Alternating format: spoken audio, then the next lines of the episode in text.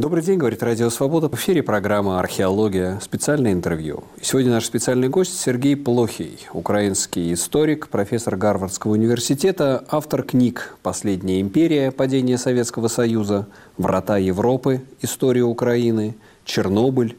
История ядерной катастрофы» и его последней книги, которая только что вышла «The Russo-Ukrainian War. The Return of History» Российско-украинская война. Возвращение истории. Сергей Николаевич, добрый день. Добрый день. Буквально читая введение, первую главу к вашей книге, э, я э, поразился сходству с собой. Вы описываете, как э, вас застала вот эта новость 24 февраля 2022 года, то, что вы до самого конца, до самой последней секунды не ожидали и не верили, что это возможно, что это произойдет. Вы даже думали, что это что-то снова продолжается на Восточной Украине, в Донбассе. И вот как историк, неужели вы не пред, могли предвидеть видеть и предсказать, что вот этот конфликт, это прямое вооруженное столкновение было исторически неизбежно предопределено? Во-первых, в отношении э, русской или российско-украинской войны, э, я думаю, что война, и она называлась и называется по сегодняшний день в России спецоперацией, готовилась как раз как э, российская война или российская спецоперация в Украине. И то, что, э, в общем-то, удивило мир и, собственно, и авторов войны, это то, что в Украине оказалось государство, в Украине оказалась армия, в Украине оказалось общество.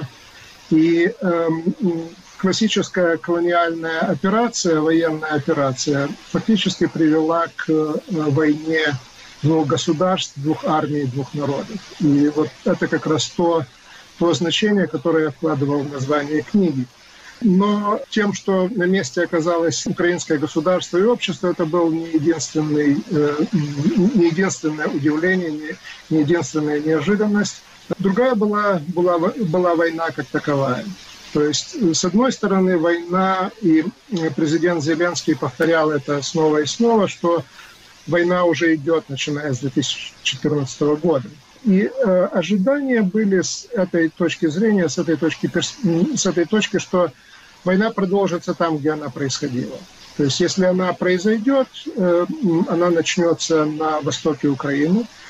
И э, то, что э, война началась с э, какой-то какой отсылки к песне 22 июня ровно в 4 часа Киев бомбили, нам объявили – вот э, бомбардирование Киева, э, других центров в Украине, в том числе в центральной и западной Украине, на востоке. То есть вот эта полномасштабная война стала, стала безусловно, шоком. И э, хотя война как таковая, я, в общем-то, предполагал, что она могла быть, я предполагал, в общем-то, публично говорил об этом, что будет украинское сопротивление, что это не будет просто э, э, какая-то колониальная операция. Но представить себе войну такого масштаба, сегодня мы говорим о том, что это самый большой индустриальный военный конфликт в Европе с конца Второй мировой войны, и я здесь нужно, наверное, проверять и делать исследования, но мне кажется, это самый большой индустриальный конфликт военный конфликт в мире после 1945 года. Да. Вот это был и остается шоком до сегодняшнего дня. Было ли такое столкновение неизбежно? Шел ли к этому весь ход постсоветской истории? Или это можно было избежать, и наступил какой-то момент невозврата? Э, ну, у нас в целом, мне кажется, у большинства людей, которые или живут, или жили, или э, каким-то образом наблюдают за регионом, за постсоветским регионом, конечно, были основания считать, что как-то нам удалось обмануть историю после 91 года. Ну, у Стивена Коткина книга была «Armageddon Averted», то есть ну, ожидали окончания холодной войны другого типа, другого характера. И э, если говорить о развале Советского Союза, это продолжение развала Российской империи долгий процесс. Э, мы в школу ходили и нас учили о том, что вот это одна шестая мира, и ну, одна шестая мира не создается национальными государствами. одна шестая мира создается империей, имперским, э, имперскими захватами, имперским продвижением. И вот вдруг это одна из самых больших и, и значимых и военной, и культурной, и политической, и территориальной империй взяла и разделилась без, без большого военного конфликта. Киев отделился э, от, от, от э, Москвы без, без и Санкт-Петербурга без большого, э, собственно, без военного конфликта. И, в общем-то, были ожидания, как, наверное, у большинства людей, которые инвестируют в, в, в рынки, о том, что ну вот мир изменился. То есть бывшие законы имперского развала, имперского падения, они не действуют. И то, что сегодня становится более и более очевидно, что фактически большая война была отложена. И э, то, что мы переживаем сегодня, с одной стороны, конечно, очень уникально в наших жизнях и, э, опять-таки, в жизни мира, самый большой военный конфликт 1945 года. Но, с другой стороны, в общем-то, очень много маркеров классической истории развала империи которое, которое это не, не однодневное событие, которые, к сожалению, могут продолжаться годами и, и десятилетиями. И хотя, в общем-то, перспектива очевидна, мы знаем, что происходит с империями, но вот э, насколько э, во временном измерении мы можем определить эту, эту перспективу, вот это, вот это пугает. Это может быть самая, самая страшная часть. В какой, а, в какой момент в постсоветской истории эта война, можно сказать, стала неизбежной? После четвертого года, после первого Майдана, вот когда у Путина мог появиться в голове вот этот вот долгосрочный, совершенно очевидно, что это был долгосрочный план? Многие, многие фишки были расставлены в 90-е, то есть э, расстрел э, здания парламента в 93 году, то есть все мы, конечно, понимаем, кто был в парламенте, но реально это был, это был, в общем-то, во многом отношении, если не конец, то начало конца российской демократии. Там, Ельцин говорил о том, что, в общем-то, угроза, угроза диктатура и то, что он предлагает, это не демократия, но это, в общем-то, спасение, спасение страны от диктатуры. Оказалось, что это, в общем-то, было спасение, но отложенное спасение. Эм, э, но э, ясно было с самого начала, что э, Россия отпускает республики условно. То есть, что на место им должна прийти другая структура, более экономически, экономически выгодная, скажем так, для бывшего, бывшего имперского центра. И вопрос только, каким образом и в каком формате эта, эта структура должна быть создана.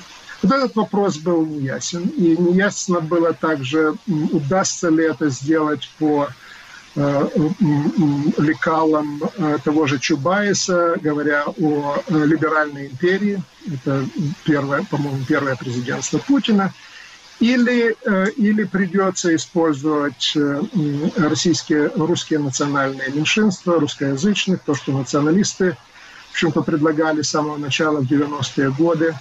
И э, в конце концов путинский режим как раз принимает эту националистическую формулу, и война становится методом достижения целей, начиная с Грузии, начиная с 2008 года.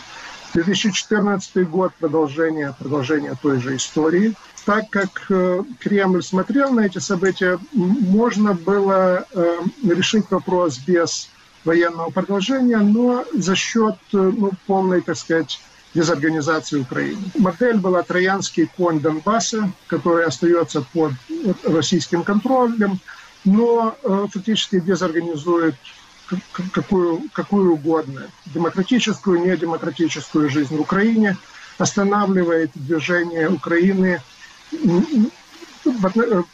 по направлению к Западу, но даже Запад был не столько важен. Выход из российской сферы э, контроля. То есть Россия ведь была не против говорить Запад, да, но Россия была против того, чтобы Украина говорила с Западом самостоятельно. То есть вопрос, вопрос в конце концов о постимперском пространстве, контроле над этим пространством. И вот когда э, Минские соглашения не э, приводятся в жизнь по, по лекалам, по которым как раз э, Кремль э, и Путин представляли, что они должны быть имплементированы, ждут тогда прихода нового, э, нового президента в Украине, так сказать, комик, чего с него взять, можно взять все, что угодно – и вот оказывается, что комик, э, комик э, в общем-то, хохмит, но не так, как как, как, как, хотят, как хотят слышать в Кремле. Вы знаете, вот я здесь хочу на этом моменте остановиться. Вы Чубайса упомянули с его либеральной империей. И вот мне представляется, что в России вообще не, не знаю, может быть, вы скажете, кто в российском политическом классе всерьез воспринимал независимость Украины. Потому что все эти десятилетия я вспоминаю всю эту иронию, совершенно нескрываемую иронию, с которой произносило слово «незалежность». Это, так сказать, гарантировало смех аудитории, когда говорилось. И вот глядя сейчас на все постсоветское 30-летие, я понимаю, что серьезно Украину никто и не воспринимал независимой, как, скажем, даже воспринималась независимость Балтии. Вот был ли хоть один политик постсоветский в России, который э, всерьез воспринимал, и как это изменить? Шок 90-х раз развал империи, экономический шок, падение, падение э, статуса, э, исчезновение статуса сверхдержавы, мне кажется, зачистили это поле полностью.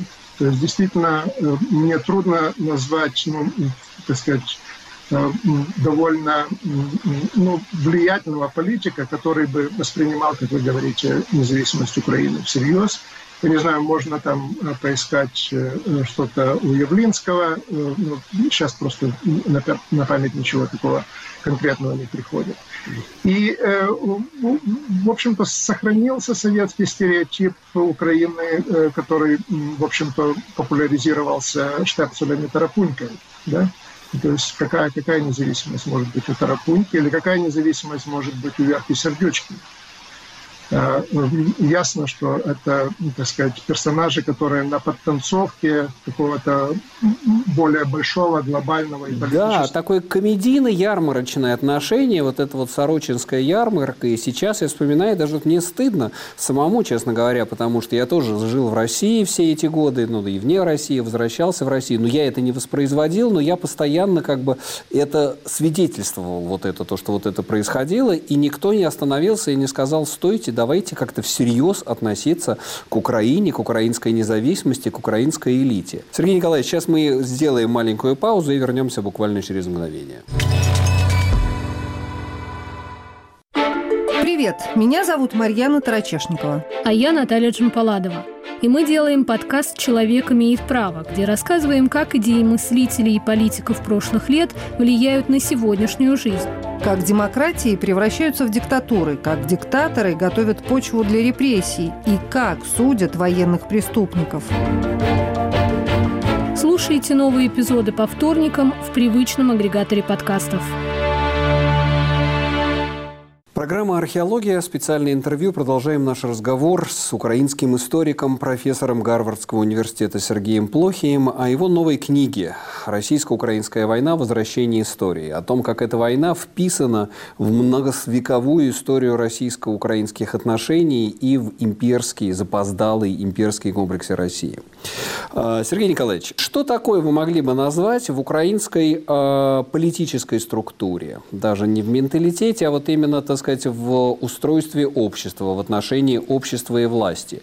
Что делает ее столь отличной от России? Почему она выбрала другую траекторию? Потому что внешне культурно кажется, да, человеку, прилетевшему, э, иностранцу в оба, скажем, города, в Москву и в Киев, там 10 лет назад, сложно найти какие-то отличия. Такое же в целом такое постсоветское пространство.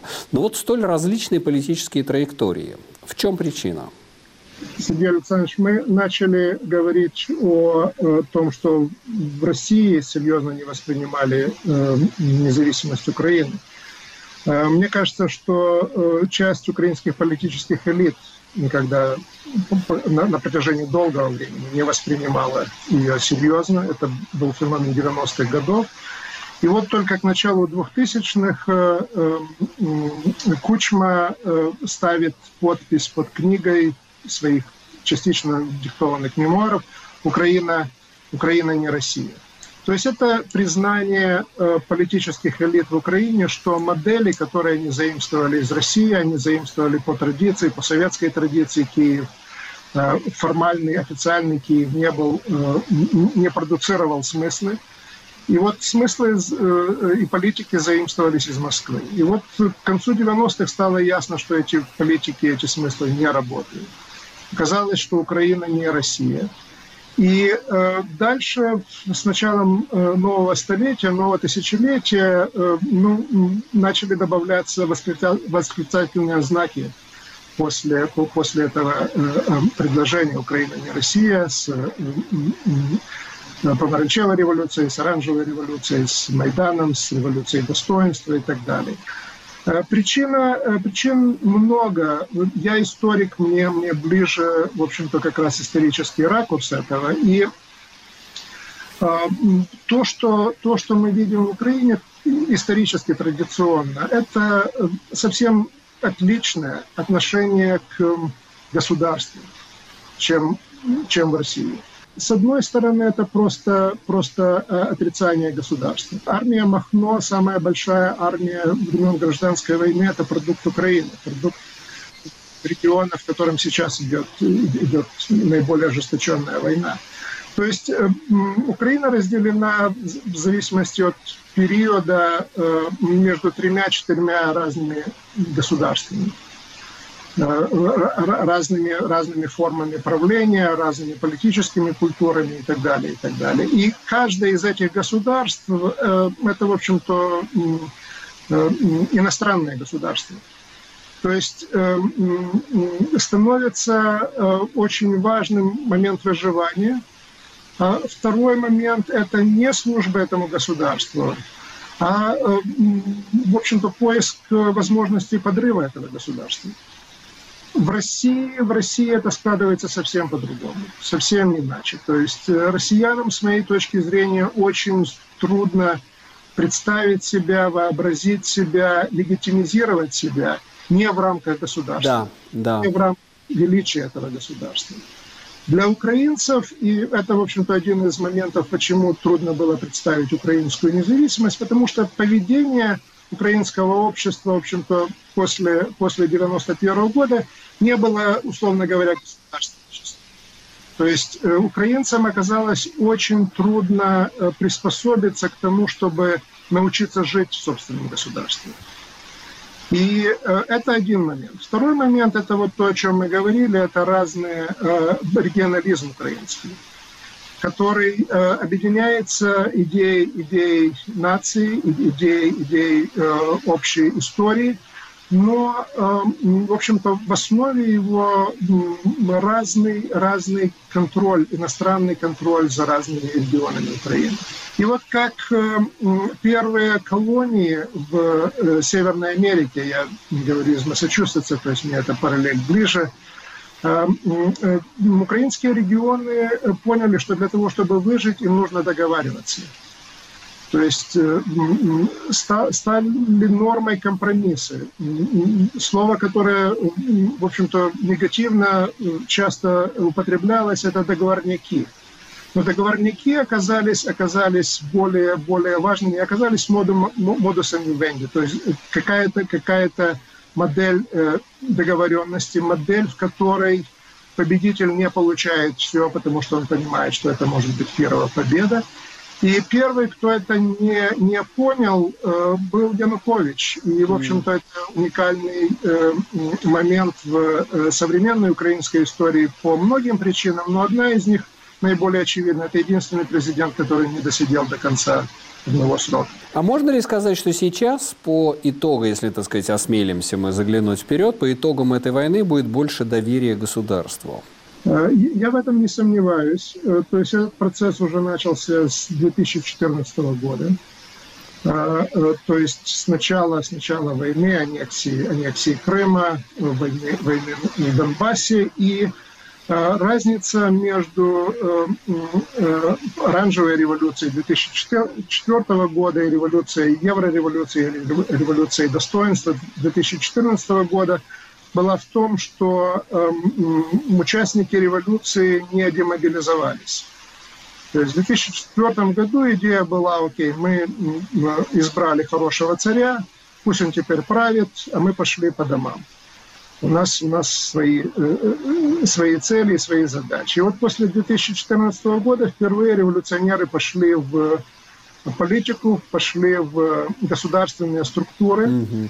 И сейчас э, этот процесс, в общем-то, э, только усиливается. То есть только государство и общество, объединившись, смогло противостоять э, вот этой ужасной э, агрессии и, и э, индустриальному ведению э, э войны. То есть системы работают, люди работают, люди доверяют мэрам, мэры стали героями, героями этой войны, они оказались также главными целями и жертвами российских оккупационных войск. Да. Действительно, здесь очень, очень важно, да, мне кажется, что мы не наблюдаем не только создание украинской нации сейчас, да, рождение, но и в горниле войне рождение украинского государства, цельного и дееспособного. То есть такое может быть действительно, если говоря, о чем мы, так сказать, рассуждали раньше, идет эволюция, да, от анархического типа к республиканскому типу государственности, да, как республика, общее дело. Но вот что я хочу спросить, а нация украинская, вот скажем, заглядывая вперед по итогам этой войны, она останется разделенной? Разделена ли она сейчас? Украина выстояла в 2014 году и продолжает э, сопротивление сейчас, в 2022-2023 году, а, потому что э, люди объединились вокруг модели политической нации. А, ведь война пришла в 2014 и 2022 году под флагом а, «Вы русские, ну, вы, вы находитесь в плену у националистов, фашистов во главе с э, Владимиром Зеленским.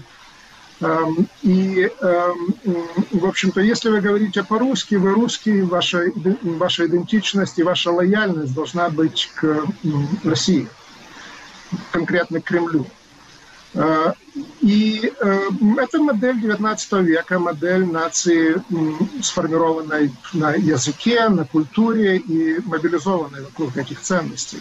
И так, в общем-то, пытались создать украинскую нацию в 19 веке. Но 20 век внес, внес изменения. И уже украинская независимость 91 года – это независимость, которая э, за независимость голосуют украинцы, русские, евреи и основные э, э, э, группы населения. Абсолютное большинство голосует за это. И посмотреть, допустим, те репортажи, которые приходят с фронта, с украинской стороны, вы, слышите украинский и русский язык. То есть Оказалось, что в 2014 году удалось разделить Украину по языковому или религиозному принципу, а в 2022 не удалось. То есть это уже совсем другое, другое качество нации, совсем другое качество этой группы. Что параллельно происходит? Это то, что э, увеличивается символическое и не только символическое значение украинского языка и украинской культуры. Процесс начался в 2014 году, он, собственно, продолжается в 2022 году. То есть Украина – это политическая нация, которая доказала э, свою способность для существования и, и э, борьбы, и, и, я надеюсь, в будущем, в будущем построения э, очень и демократического и, в общем-то, успешного государства – но это э, политическая нация, которая под влиянием войны в том числе движется в сторону более традиционной нации с языком и культурой, э, государствообразующим языком и культурой, занимающей такое же место, как у э, соседей Украины – или это Россия, или это Турция, или это Польша. Я вас не мог не спросить, а опять-таки отталкиваясь от книги, что быть, вот давайте мы сейчас говорили о позитивных сценариях, если Россия зубами ухватится за эти территории на Востоке. Украина когда-нибудь сможет, скажем, признать потерю вот этих частей земель Восточной Украины и существовать дальше, опять-таки, так сказать, отталкиваясь от книги, в формате разделенной Германии? Мне кажется, что война перешла в стадию, где главные вопросы решаются и будут решаться на поле битвы.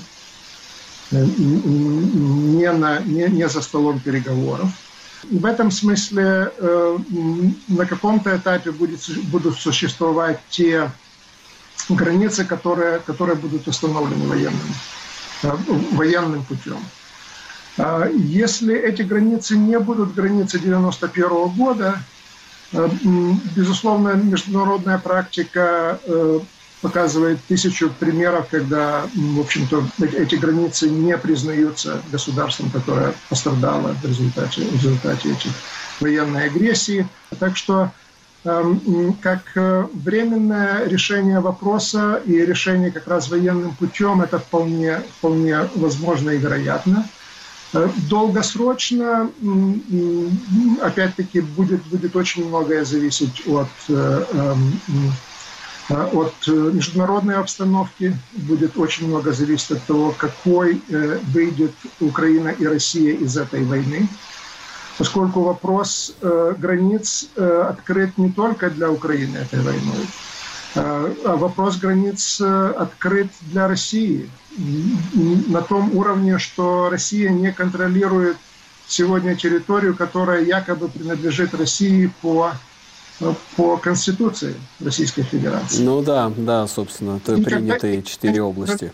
Даже когда Конституция была принята да. А, это не, не, не упоминая Чечню, которая, в общем-то, де-факто государства в государстве и так далее. Я понял, да, Сергей Николаевич, спасибо, да, что вот это вот э, тоже этот момент э, проговорили о возможности временного вот такого вот решения, но все-таки действительно хочется надеяться, что военное решение будет в пользу Украины, возвращение границ 91 года, и, соответственно, такое же будет и затем государственное. У нас на связи был Сергей Николаевич Плохий, украинский историк, профессор Гарвардского университета. И действительно, а, читая его последнюю книгу, нельзя не признать, что это война не каприз одного человека и не каприз какого-то вот этого нынешнего времени. Это завершение огромного исторического цикла отношений России и Украины, где Украина являлась одной из составляющих, важнейших составляющих частей Российской империи. И, соответственно, ее потеря и победа Украины в этой войне забьет окончательный последний гвоздь в гроб Российской империи. Это была программа «Археология. Специальное интервью». Меня зовут Сергей Медведев. Оставайтесь с нами. Радио «Свобода» и телеканал «Настоящее время».